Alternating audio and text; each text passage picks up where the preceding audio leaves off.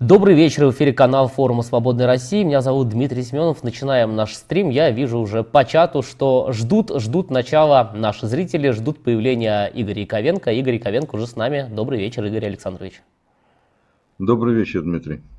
А, сегодня у нас таких, наверное, с вами будет три больших блока в ходе эфира. Я вот так вот решил поделить. Первый это Путин, условный блок Путин. Второй репрессии. И третий это все наши международные дела. Но где-то в середине нашего эфира, а, это я для наших зрителей уже говорю, а, я еще озвучу окончательные итоги аукциона, который проводил форум Свободной России на поддержку российских и белорусских добровольцев. Сколько собрано, сколько получат батальоны, все также в ходе сегодняшнего эфира услышите. Ну, давайте с Путина с вами начнем. А, стало известно, что на следующей неделе Путин примет участие в виртуальном саммите Большой Двадцатки. И, э, как отмечают, это будет первое за долгое время мероприятие, где он, соответственно, будет ну, на одной площадке вместе с западными лидерами. У меня э, вопрос как бы такой, а почему э, Путину до сих пор э, дают этот микрофон э, на таких мероприятиях. Мало что ли им э, различных выступлений не бензи вон с какими-то сумасшедшими и дикими идеями? Ну, наверное, потому что э, тут несколько, несколько вопросов. Во-первых, э, э это все-таки, если говорить о большой двадцатке, то э, там далеко не все страны, которые вот однозначно принимают позицию, скажем так, НАТО, позицию э, Евросоюза, позицию семерки. То есть вот на семерке ему не дают слова. Э, на НАТО уже, к НАТО уже давно не зовут. В Евросоюз тоже не зовут. Здесь позиция однозначная. А мир большой.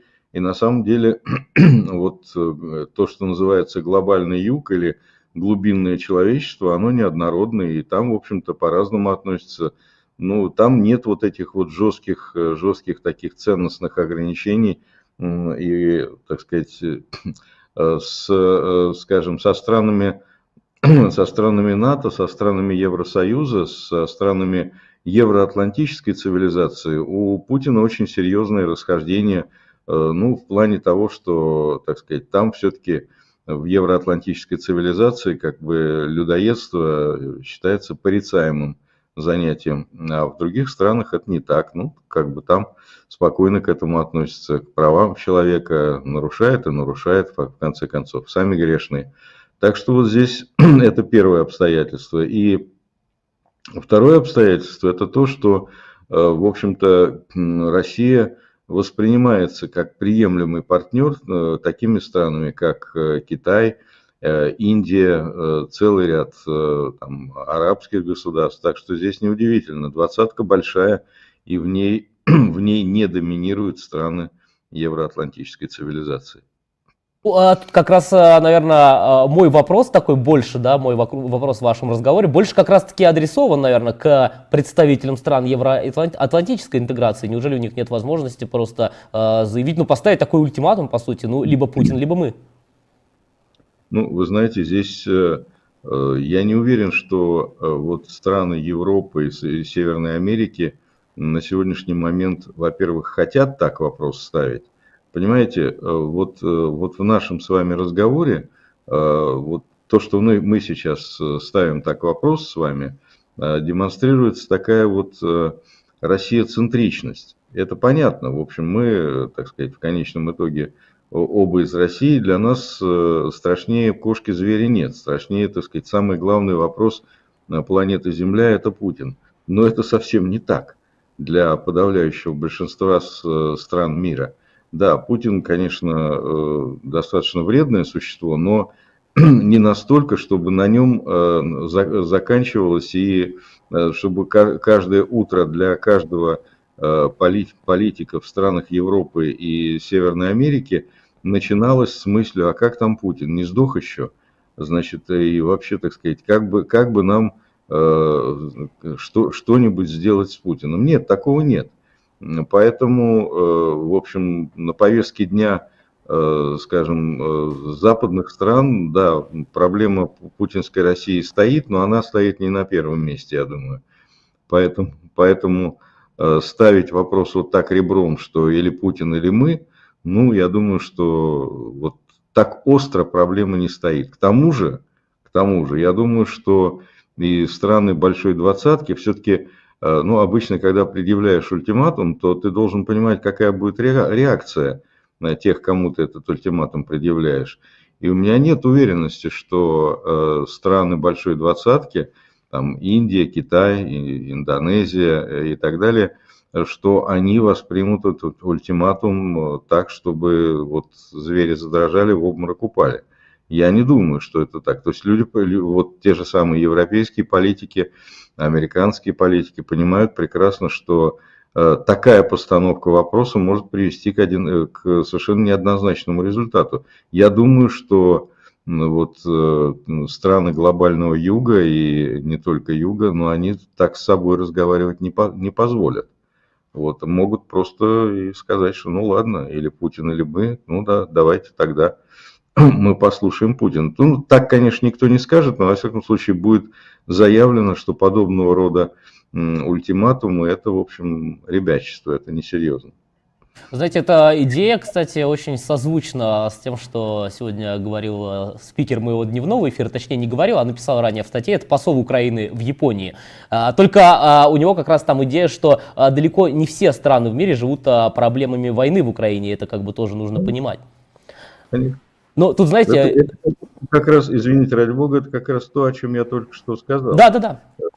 Э, вот это вот понимаете, э, у нас э, вот Россия-центричность, Украина-центричность, это, это, все, это все замечательно, но это наш взгляд на мир. Мы от этого не можем, мы не можем отказаться от своей биографии, от своего места в жизни, и для нас это действительно главная проблема. Но, но это далеко не для всех главная проблема, это совершенно очевидно. Так что ваш собеседник дневной прав. Я, ну, собственно говоря, то же самое сказал примерно. Тут э, самое интересное, наверное, а какой Путин будет выступать? Путин оригинальный, Путин второй или Путин, точнее Путин первый или Путин второй? Да, вышла публикация The Sun, э, где они с помощью искусственного интеллекта, а, точнее искусственный интеллект определил о том, что у Путина есть два двойника, там и по голосу, и по э, фотографиям, и мимике. И здесь как-то э, одновременно примерно, да, Дмитрий Песков со странной фразой, отвечая на вопрос журналиста о том, а каким будет следующий президент России, сказал, таким же, ну может другим, но таким же. Все как начали смеяться, что глупость очередную сморозил. А мне вот кажется, может быть, они, он, он, он и не сморозил глупость, он специально так сказал, чтобы мы снова подхватили вот эту всю конспирологию про двойников и Путина в холодильной камере. Ну да, да, это, это все, слушайте, это, это я, я понимаю, что это вот, э, так сказать, сериал такой, напоминающий бесконечный сериал, там, э, «Метро 2» и так далее, то есть вот эти вот все бесконечные, э, бесконечные, так сказать, э, неофантастические рассказы о путешествии Путина в холодильнике, э, или там приключения, ну просто действительно можно, можно сериал снимать. Двойник один, двойник два и так далее. Ну, это действительно весело, это действительно смешно, по этому поводу можно, наверное, снять какой-нибудь какой-нибудь увлекательный фильм, но если всерьез говорить, то это безусловно это одна из, э, э, так сказать, один из инструментов вот э, такого замусоривания информационного пространства и помещения вообще, так сказать, людей в пространство абсолютной, полной, полного недоверия к любой информации. То есть это, это совершенно катастрофическая история, понимаете? Ну, это вот такой вот э, релятивизм э, чудовищный, когда э, значит, мы, нас ставят в ситуацию, когда мы должны сомневаться во всем. Вот я, я сейчас с вами говорю, или это ваш двойник? Значит, да, то есть, ну вот это вот такая ситуация, понимаете? Это, это один, на самом деле, это один, в конечном итоге, один из инструментов информационной войны. Вот э, это, это постоянная, э, постоянная, так сказать, э, ну, это то же самое, что бесконечные всякие мистические программы, там, постоянные прорицательницы, прорицатели, колдуньи и так далее. Ну, вот из этой, из этой же серии вот эта вот история с Путиным в холодильником и с бесконечными двойниками Путина, которые якобы ездят по всему свету, встречаются там то то с Си Цзиньпином, то есть с Си Цзиньпином встречался двойник, э, с Такаевым другой двойник, вообще в холодильнике лежит третий и так далее. Но это все так, чтобы в конечном итоге, в конечном итоге, так сказать, для, у людей возникает ощущение такое, что вообще ничего не надо делать, не надо воевать, потому что Путин умер и война скоро закончится. То есть это вот из этой серии. А, тот же Песков в выходные еще про санкции тоже отвечал на вопрос вот этого вот их молодого корреспондента, да, Зарубина, и он там говорил, что санкции, а, ну то есть мы извлекаем из санкций выгоду, сказал Песков, но на самом деле, посмотрев этот ролик и посмотрев на выражение лица Пескова, он мне вот прям напомнил, а помните вот это крутое пике из Каламбура, где самолет терпит крушение, и вот этот вот усатый пилот, как бы, я еще специально как бы набрал в YouTube крутое пике, и точно вот один в один как бы лицо, показательно так. Ну, а, возвращаясь уже не к двойникам, не к конспирологии, а к публикациям, которые, судя по всему, имеют под собой э, веское основание. А, СМИ написали о неком таком закрытом семинаре, который Центр избирком проводил для вице-губернаторов, да, и там э, говорилось о том, что одна из главных задач вот этой вот кампании по переизбранию самого себя у Владимира Путина и у администрации президента это легитимность та самая легитимность. То есть мы с вами как-то э, некоторое время назад точно да, определили нерв для этого режима, когда говорили о том, что главная задача как раз-таки гражданского общества и оппозиции, о том, чтобы эту самую легитимность подорвать. Да, безусловно. Главная задача, э, вот если говорить о нашей с вами задаче, ну, я воспринимаю нас с вами как э, небольшую часть вот, антипутинской, антипутинской, антипутинского сопротивления – и главная задача заключается в том, чтобы по итогам этого спецмероприятия все-таки э, как можно больше стран, как можно больше государств э, не признало это мероприятие выборами и не признало Путина президентом. Это единственная цель, которая здесь может быть поставлена. Другой просто цели нет. Потому что это ритуальное мероприятие, никакого, ни малейшего воздействия никто, ну, единственное, только ВСУ, если сможет к этому времени э, полностью разгромить э, путинские оккупационные войска, и, так сказать, там будет не до, не до ритуалов. Но это, мы понимаем, что, скорее всего, это вряд ли. Вот. А все остальное никто абсолютно не может никаким образом повлиять на э, исход этого действия. Потому что вот не существует, вот давайте представим себе, э, что на самом деле происходит. Э, э, на сегодняшний момент не существует ни малейшего ограничения для фальсификации любого масштаба. Прошли те времена, когда, так сказать, были там, электоральные султанаты. Ну вот я более 30 лет занимаюсь выборами. Участвовал сам, избирался, становился депутатом был руководителем избирательной, большой избирательной кампании, э, начальником штаба, значит, наблюдал за выборами, проводил исследования. И за все это время я точно знал, что, например, в таком-то регионе предел фальсифицируемости там столько-то процентов, а в таком-то нет пределов. Это так называемые электоральные султанаты. Сейчас вся Россия стала одним большим электоральным султанатом. И главным султанатом электоральным стала Москва. По какой причине? Потому что все, помимо того, что зачищена вся оппозиция, зачищены все наблюдатели, но самое главное, что гигантский безбрежный ресурс фальсификации – это электронное дистанционное голосование. Никаких возможностей проконтролировать его, это большое спасибо Алексею Венедиктову, который был большим лоббистом этого безобразия, но никаких абсолютно возможностей проконтролировать и поймать за руку нет – Поэтому самый главный вывод – это то, что вот э, Путин согласует с Кириенко, вернее, Кириенко согласует с Путиным итоговую цифру. Цифра там, например, 98% за Путина или 70% за Путина. Там приявки 75 или, или 80, приявки 70. Не имеет ни малейшего значения, какие цифры. Вот все, что они согласуют и э, э сообщат э, Панфиловой – не существует механизма, который способен, не существует препятствия, которое помешало бы Панфиловой эту цифру внести в итоговый протокол, огласить ее как итоги этого мероприятия, и не существует механизма, который помешал бы эту э, цифру 98% или 75%, неважно сколько, объявить итоговой. И э, не существует механизма, который бы смог опрокинуть это эту, эту цифру, так сказать, как внутри России признаны.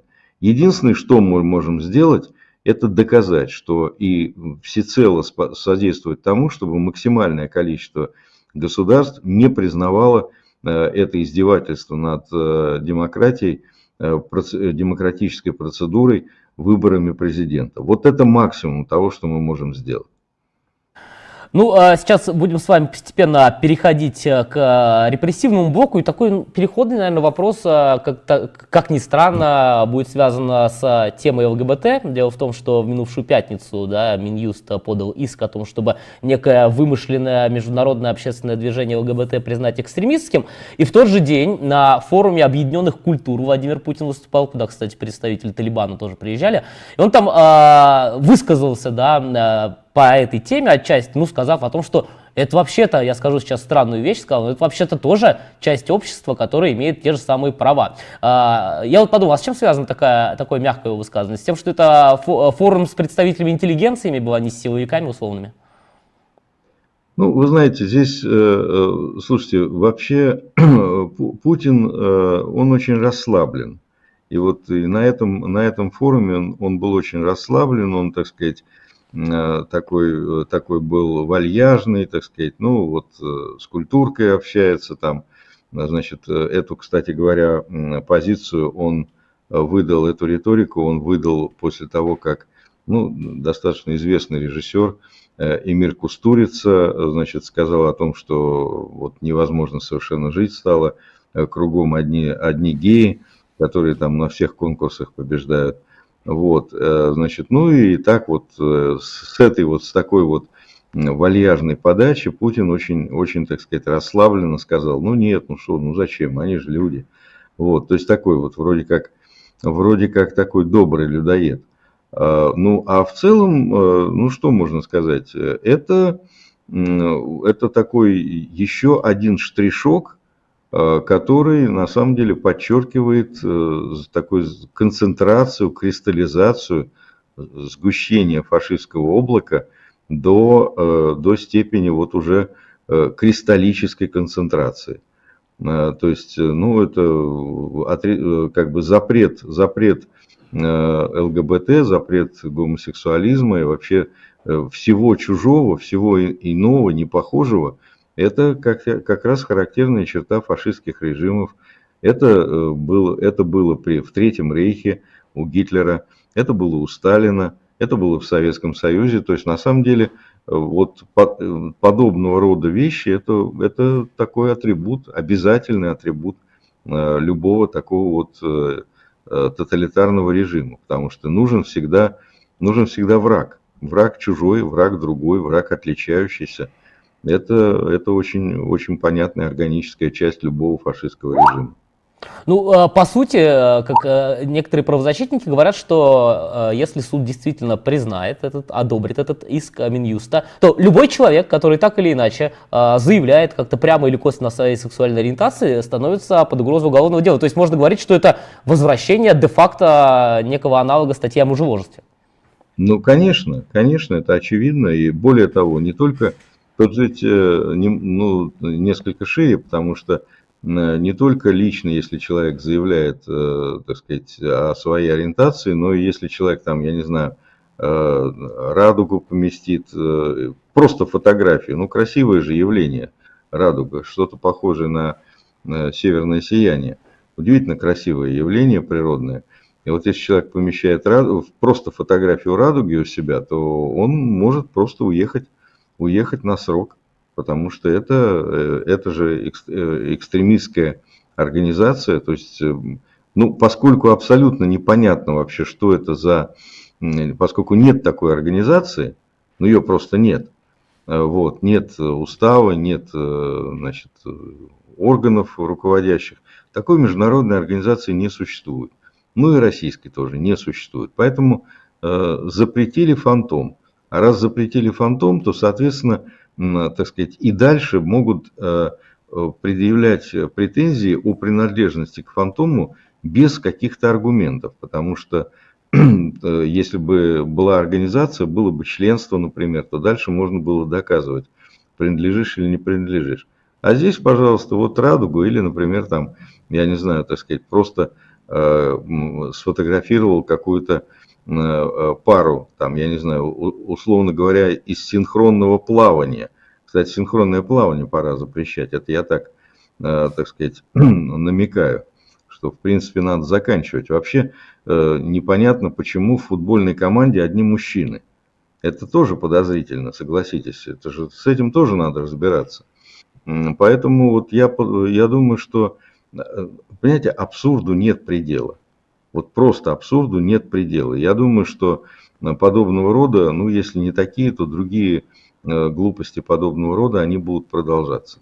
Так что, тем более, особенно если учесть, так сказать, вот то, что 4 миллиона доносов сами себя не напишут, как вы понимаете, и поэтому Э, вот эта народная стихия доносительства, она начинает вздыматься как волна. Э, и вот и идет вот эта доносительская война, народная священная война, потому что она приобретает все больше и больше, больше размах. Вот дело э, Саши Скочеленко тому лишний пример.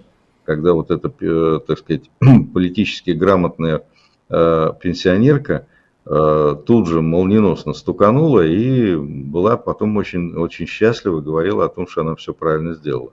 Так что вот э, есть, есть серьезный фундамент для э, тоталитарного режима в России. Это как раз вот эти вот доносчики, это добровольные, добровольные, так сказать, сотрудники и, и, и, и так сказать, Э, сподвижники чекизма и так далее. То есть это, это все вот э, из одного ряда. Это база тоталитарного режима. Она есть и она крепнет в России. Ну, э, еще бы я, наверное, добавил, что такая каша в головах, да, самих чекистов и самого Путина, потому что, опять же, на том же форуме он снова там, да, а, трансгендеров назвал трансформаторами, до этого он называл их трансформерами, а все это восприняли, я заметил по реакции зала, как шутку и начали смеяться, а мне кажется, что это не шутка, он действительно думает, что есть некие трансформеры, трансформаторы наряду с трансгендерами. Ну, это все-таки, наверное, я думаю, шутка, я думаю, что шутка. Э, и ну, здесь меня-то меня -то больше, ну, что касается Путина, это даже не очень интересно. Ну, да, он человек, э, в общем-то, очень плохо образованный, и, несмотря на э, свои злодейские успехи, в общем-то, довольно, довольно примитивный и глупый. А вот э, что касается, э, так сказать, окружения, на котором, вот этого фона, на котором он пиарился и так расслабленно, так сказать, шутил – то вот это действительно э, серьезная проблема, потому что это там же самые разные люди. Там и, и Швыдкой был э, человек, который был, э, ну, прямо скажем так, вот, ну, если не прямо в команде реформаторов, но где-то рядом с ней. То есть это вот были люди, которые, ну, раньше выглядели совершенно иначе, думали иначе, говорили иначе, э, так сказать, занимали совершенно другую жизненную позицию. А сейчас это откровенные пособники фашизма и, по сути дела, части вот этого фашистского режима. А, Саша Скочеленко, вы упомянули приговор, который был на прошлой неделе в четверг, а, получила она 7 лет, да, за, по сути, за 5 антивоенных ценников. Здесь а, реакция некоторых пропагандистов несколько тоже была удивительная, ну, например, Мардан, да, которые удивлялись, почему так много. а вот они удивлялись, как вам кажется, чему? Самому факту, что за антивоенные ценники сажают девушку обычную, или за то, что так много дали? Ну, нужно было, может быть, двушечку, как когда-то пусирает. Как можно считывать их удивление? Вы знаете, я думаю, что здесь э, ну, поудивляются и привыкнут. То есть, на самом деле, ну, действительно, вообще, э, конечно, дело Саши Скочеленко – это дело в значительной степени, ну, на мой взгляд, такое же, такое же знаковое, как и э, там, дело Дрейфуса в свое время было, там, и, и другие вот такие вот знаковые дела, которые были на самом деле – Э, не только делом конкретного человека, но и э, делом страны, который, на, э, в которой это происходило. То есть вот дело Дрейфус это было делом Франции, там, дело Сократа было делом Греции того времени. То есть вот такие вот знаковые, знаковые дела. И я думаю, что вот дело Саши Скочеленко, оно настолько, настолько только вот э, это портрет страны, потому что, смотрите, там все. Там судья, который, кстати говоря, после этого дела сейчас уже пошла на повышение.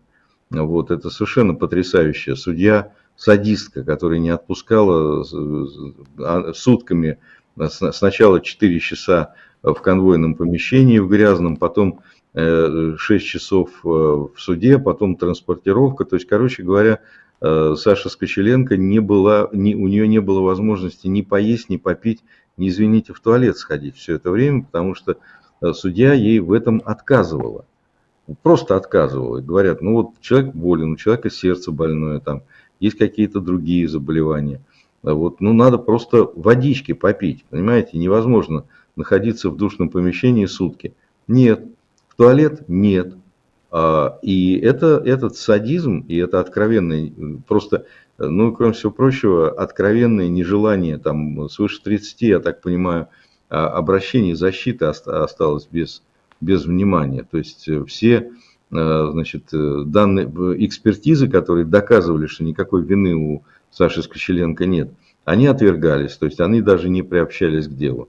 Вот, поэтому и, ну вот фигура судьи, фигура вот этой пенсионерки, доносчицы, э, это э, фигуры там женщина-эксперт, филолог, которая дала экспертизу действительно объективную, которую уволили за эту экспертизу. То есть это все вот такие галереи портретов, которые на, на, на этом деле проявились. Это был действительно большой, большая панорамная картина современной России с ее Э, ужасы, с ее мерзостью и в то же, в то же время с ее какими-то э, светлыми лицами. Это действительно знаковое дело. Я думаю, что оно, оно очень важно и важно, важно, так сказать, э, понимать, что вот на таких делах проявляется, просто внезапно проявляется суть сегодняшней России.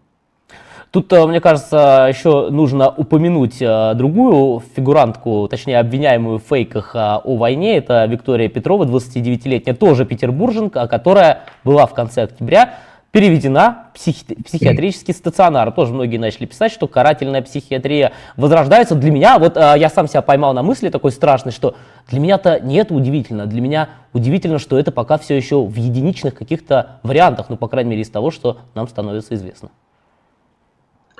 Ну да, на самом деле, э, так сказать, вот этот режим э, сталинский, э, такой э, поздний сталинский, он э, возрождается частями. То есть какие-то вещи, э, нельзя сказать, что вот просто есть какой-то план, по которому вот все это в значительной степени стихийно. Да, действительно, на сегодняшний момент политзеков в сегодняшней России значительно больше, чем в после сталинском Советском Союзе, Брежневском Советском Союзе. Здесь э, путинский режим существенно превзошел э, советский после сталинский. Но какие-то другие вещи отстают. Ну, в частности, вот карательная психиатрия. Да, значит, там несколько человек на сегодняшний момент стали и ее же жертвами. Но того размаха, который был Э, в Советском Союзе, естественно, этого нет. Потому что мы знаем, что э, целый ряд, ну, большое, большое количество э, советских политзеков были как раз жертвами, жертвами карательной психиатрии. Здесь такого размаха нет. Ну вот шаман Габышев, так сказать, является одной из жертв этой, этой страшной машины. Есть еще целый ряд, но так, в принципе, не так уж много. Ну, так что, ну, слушайте, недоработка, в конце концов, я понимаю. Вот, не успеваю. Ну и дети снова под ударом. Сегодня инициатива была в Госдуме озвучена запретить усыновлять детей уже не только американцев, да, тот самый пресловутый э, закон подлецов э, или закон Димы Якулева, а вообще всем странам, в которых э, разрешена смена пола. Ну, вообще сам Пискарев, который озвучивал это, говорил, что ну, это по сути все страны НАТО. Хотя, конечно же, нисколько не так. Это гораздо шире. Э, насколько я понимаю, и Китай, и Беларусь соседняя тоже относятся к странам, где смена пола разрешена. То есть э, такое закабаление детей уже с э, самого рождения, по сути. И здесь я вспомнил э, вот эту вот эпопею, знаете, продолжающуюся с э, запретами абортов, с необходимостью рожать, да, как можно больше. Э, сенатор в этот раз в Кавитиде отметилась, это было в конце прошлой недели, которая сказала о том, выдвинула инициативу сажать за склонение к абортам. И такое ощущение, что у нас идет, начинается такое противостояние Совета Федерации и Государственной Думы. Кто сегодня, на ваш взгляд, более одиознее и мракобеснее, депутаты или сенаторы? Ну, э, я не думаю, что здесь надо в ряд поставить э, вот две команды, сенаторов и депутатов, и устроить такое командное соревнование. Я думаю, что все индивидуально. Есть и среди, э, есть и среди так сказать, депутатов лидеры. Но возьмите, можно ли сказать, что кто-нибудь из, из сенаторов превосходит, скажем, Петра Толстого по одиозности, по мракобесию? Наверное, нет. Вот, ну, там, ну, то есть, короче говоря, здесь все, все персонифицировано. Вот. А в целом, если говорить об этой, об этой линии, то это через несколько законов, через несколько законодательных инициатив, через несколько таких, я бы сказал, акций а, пробивается одна простая мысль, что э, человек э, в России не, явля... не принадлежит себе, а его тело – его судьба является полностью собственностью государства. И это проводится, то есть это откровенно э, проводится через э, вот э, идею полного запрета на аборты, потому что, значит, в основном вот этому запрету противостоит тезис «моё тело, мое дело», женский, женский тезис знаменитый, девиз такой. Так вот, именно против этого девиза, когда вот, я помню хорошо, один сюжет, когда снимали стрит-токи, и одна девушка как раз и говорила, что вообще отстаньте от меня, мое тело, мое дело. И ей как раз вот ведущий депутат сказал, нет, это государственное дело. Я Твое только, тело... я, Игорь Александрович, я сразу поправлю, это была уполномоченная по правам ребенка в Крыму, это в Крыму, по-моему, вот этот стрит. Да, да, я да, тоже да, видел. Да. да, да, да, совершенно верно. Нет, сказали, это государственное, твое тело это государственное дело. Это тело-то у тебя не твое, оно принадлежит государству. Точно таким же образом и в отношении мужчин, ну, то есть в отношении женщин, так сказать, это то, что они должны превратиться в родильный аппарат, и все, никак, твое тело это вообще э, дело государственное, ты должна рожать, причем ни одного, ни двоих, ни троих, а больше, пятерых должна рожать, то есть должна превратиться в родильный аппарат, никаких вариантов даже нет – и даже если тебя изнасилуют, все равно ты должна, тут тоже до этого договорился один поп безумный, что ну и что, что изнасиловали, а все равно ребеночек-то, он же не Он же не виноват, же. каким образом зачат, да-да-да. Нет, там другая история, не пропадать же добру, понимаете? Не пропадать же добру. Ну и что, что он от насильника? Ничего, вырастим, человеком будет, на фронт пойдет и с толком умрет. За Путина, за Родину. Вот и все. Так что вот эта э, история. Значит, э, то же самое, это смена пола. А что ты будешь менять пол? Твое тело не твое дело. И поэтому ты делать с ним все, что ты хочешь, не можешь. И распоряжаться так, как хочешь, не можешь. И, э, так сказать, что это за глупости там какие-то, ты там, э, этот самый, девочка в мальчишеском теле. Нет, изволь, изволь быть так, как велено. Потому что твоя задача э, и твоя личная жизнь, она не является личной, а твоя задача в результате вот отношения полов только одна – производить солдат для Путина. И все. А если, если, так сказать, у тебя какие-то нетрадиционные отношения, то как ты будешь солдат производить? Это же главная проблема. Откуда главный аргумент против э, ЛГБТ? Откуда, откуда возьмутся солдаты для Путина, если, если так сказать, все э, вступят, будут вступать в однополые отношения?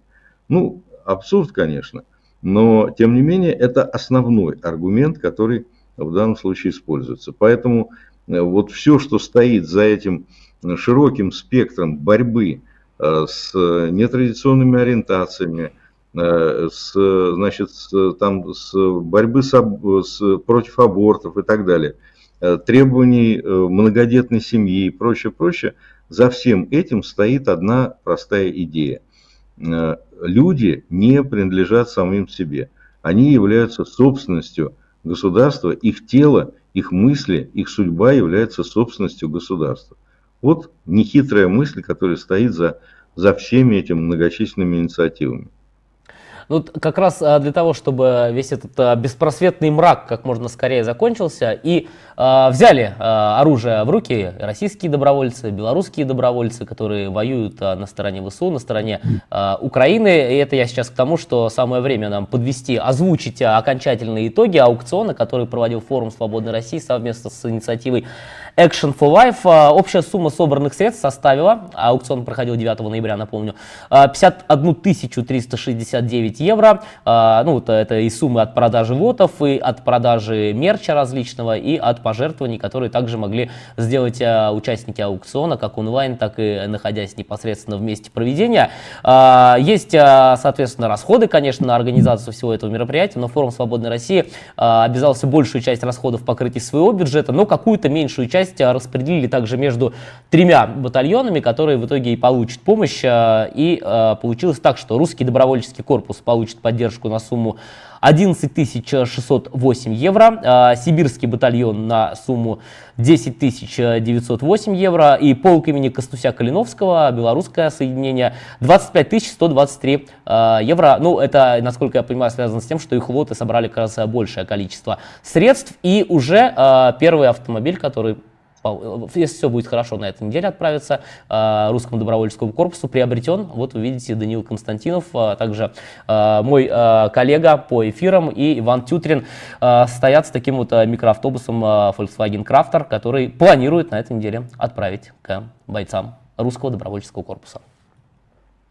Ура, браво. Я думаю, что это вот э, тот поворот, который был на одном из осенних э, форумов э, а, антивоенных, организованный, э, организованным форумом «Свободной России». Он был знаковым, и это вот, ну, мне кажется, очень такой правильный поворот, когда все-таки форум «Свободной России» при, при, ну, большинством, большинство участников его согласилось с тем, что только силовой способ уничтожения путинского режима возможен – и что нужно помогать вооруженным силам Украины и тем добровольцам, которые с оружием в руках воюют, воюют э, с путинским фашизмом. Я думаю, что это вот знаковый поворот, и мне кажется, что это совсем другое дыхание придает э, всему форуму «Свободной России». Он обрел почву под ногами, я думаю, что движение в этом направлении, ну, это очень правильно, я очень приветствую. Много было колебаний, в прошлом много было сомнений, э, были какие-то иллюзии по поводу там, участия в каких-то выборах, там еще что-то. Э, были, были, так сказать, э, были, было, было нежелание помогать, так сказать, и, и поддерживать вооруженную борьбу с режимом, но в конечном итоге вот это решение, оно было, мне кажется, очень правильным, знаковым, поэтому здорово. Да, и намерены продолжать, а, по крайней мере, есть в планах организовать подобный же аукцион а, в ближайшее время в Риге, а, поэтому следите за анонсами, если хотите поспособствовать также российским белорусским добровольцам, воюющим в составе ВСУ, можете принять в нем участие как онлайн, либо если находитесь в Риге, то зарегистрироваться и прийти на мероприятие. Ну, давайте теперь в последней части с вами поговорим про Украину, про международные события. На прошлой неделе вышла статья, если я не путаю ничего, то The Times писал об этом э, со ссылкой на Зеленского, о том, что Россия э, готовит э, переворот в Украине, план Майдан-3 называется условный план. И, соответственно, я бы хотел вас спросить, а вы видите на сегодняшний день по событиям, которые происходят внутри Украины, какие-то признаки реализации этого самого плана? Нет, конечно, ничего похожего нет, никаких никакого потенциала на... Ну, слушайте, какие-то Украина все-таки очень большая страна. И поэтому какие-то идиоты там наверняка присутствуют, но э, ну, я, я не нахожусь, как вы знаете, в Украине, но тем не менее практически ежедневно с целым рядом э, людей, живущих в Украине, работающих в Украине, я общаюсь. В частности, вот э, мой, мой собственный канал Игорь Яковенко, он включает в себя вот в, в команде моего канала э, это люди, которые живут в Киеве, в Одессе. То есть это на самом деле это, это люди, с которыми я общаюсь в ежедневном режиме, и не только с ними. Поэтому я могу сказать, что никаких, никакого потенциала для там, Майдана, который, так сказать, готов там сместить нынешнюю власть, такого потенциала просто не существует. Просто в Украине есть, ну, конечно, есть какие-то люди, которые хотели бы сместить на нынешнюю власть и которые считают, что, в общем-то, она неэффективна и так далее, но Майдан силовым способом устраивать гражданскую войну в условиях, э, в условиях э, вражеской агрессии, это, ну, это откровенное предательство, это украинцы это не, это не поддержат. Ну, что не отменяет того факта, что действительно такой план в Кремле может существовать на бумаге. Я думаю, ну, план-то может существовать. Вы знаете, я думаю, что э, план э, может быть даже не, не столько за счет Майдана, сколько за счет, э, так сказать, э, посеять какую-то... Ну, смотрите, что делается вот для того, чтобы уничтожить Украину изнутри. Для этого, конечно, ну, теоретически Майдан может быть завершающим каким-то этапом каких-то усилий для того, чтобы Украину взорвать изнутри. Для этого нужно, например, вбить клин между военным и политическим руководством Украины. Что делается? Целый ряд публикаций на эту тему, известных хорошо. А, вот, что вот Залужный собирается там сместить э, Зеленского вооруженным путем, Зеленский собирается отправить в отставку Залужного и так далее. Все это, конечно, не подтверждается, но э, вот, э, ну как, значит, что, что называется, ложечки нашлись, а осадочек остался. Да? То есть вот попытка поссорить. Раз. Второе. Постоянные, э, постоянные требования э, организации выборов э, в Украине в 2024 году. Понятно, что это самоубийство. Многократно объяснялось, почему. То есть попытка организовать выборы в Украине в 2024 году это просто ну, практически смертельный номер для Украины в условиях, исходя из того, в каких условиях она находится. То есть это еще один, э, еще один выстрел. Значит, э, мирные переговоры с Путиным, еще один план, тоже самоубийственный для Украины. Вот, идея, идея, что, э, так сказать, мир в обмен на территории. Ну, вот тоже хороший способ уничтожить Украину. Потому что, во-первых, это расколет очень серьезно, во-вторых, это действительно самоубийственная история и так далее.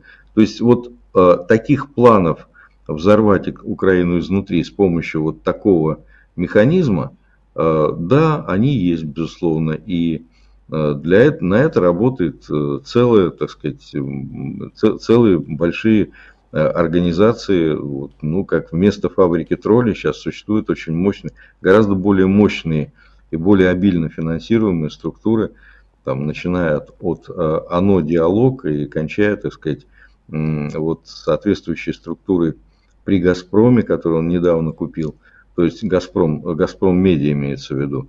Ну, то есть это вот э, целый, целый ряд организаций, которые на это работают. Так что, ну, а Майдан э, на сегодняшний момент, конечно, это абсолютная утопия, но если удастся раскачать, если бы, например, удалось раскачать вот э, благодаря таким вот вбросам, Э, то, может быть, и Майдан бы удалось собрать. Ну, пока это все утопия. Пока украинское общество достаточно обладает огромным иммунитетом э, против вот подобного рода попыток. А, тот же Зеленский на прошлой неделе еще сделал заявление о том, что Россия готовит э, некую эскалацию на Балканах, а в эти дни мы с вами наблюдаем, э, как э, продолжает развиваться ситуация на российско-финской, российско-эстонской, российско-норвежской границе, да, Финляндия, судя по всему, все КПП закроет вот этой ночью, по-моему, или следующей ночью оставшиеся, поскольку там начинает возникать нечто подобное, что мы видели на границах Беларуси с Литвой, Польшей и Латвией, инструментализация миграции, так называемая. Вот эти вот попытки России, э, гибридных каких-то атак, гибридных угроз, э, у вас нет ощущения, что это связано с тем, что не получилось э, разжечь большую войну на Ближнем Востоке? Ну так все это связано с, понимаете, у меня твердое убеждение, что это одна большая война. Война Путина, война путинской России против Украины, война Хамас против Израиля – вот все эти провокации против э, против стран, стран Восточной Европы. Это все одна большая война, которая, ну вот это все сообщающиеся сосуды. И на сегодняшний момент главная причина, почему активизируются вот эти вот все локальные фронты, это то, что э, мало что получается на главном фронте, на украинском. Вот неудачи на украинском фронте приводят к тому, что э, делается попытка перенести войну на, на, на другие территории. Вот мне представляется, что главное именно это. А вот эти локальные фронты э, через э, 5-9 лет сомкнуться в одну большую войну с НАТО. Просто, опять же, и экс-президент Литвы Даля Грибаускайте об этом сказал в интервью CNN, и э, немецкий, германское общество внешней политики сделало такое э, расследование, точнее доклад да, экспертный о том, что если э, война в Украине будет заморожена, то э, 5-9 лет э, Россия восстановит потенциал, который э, позволит ей э, начать конфронтацию с НАТО. Конфронтация с НАТО неминуема из того, как э, развиваются события на сегодня? Э, опять-таки, мы живем в вероятностном мире.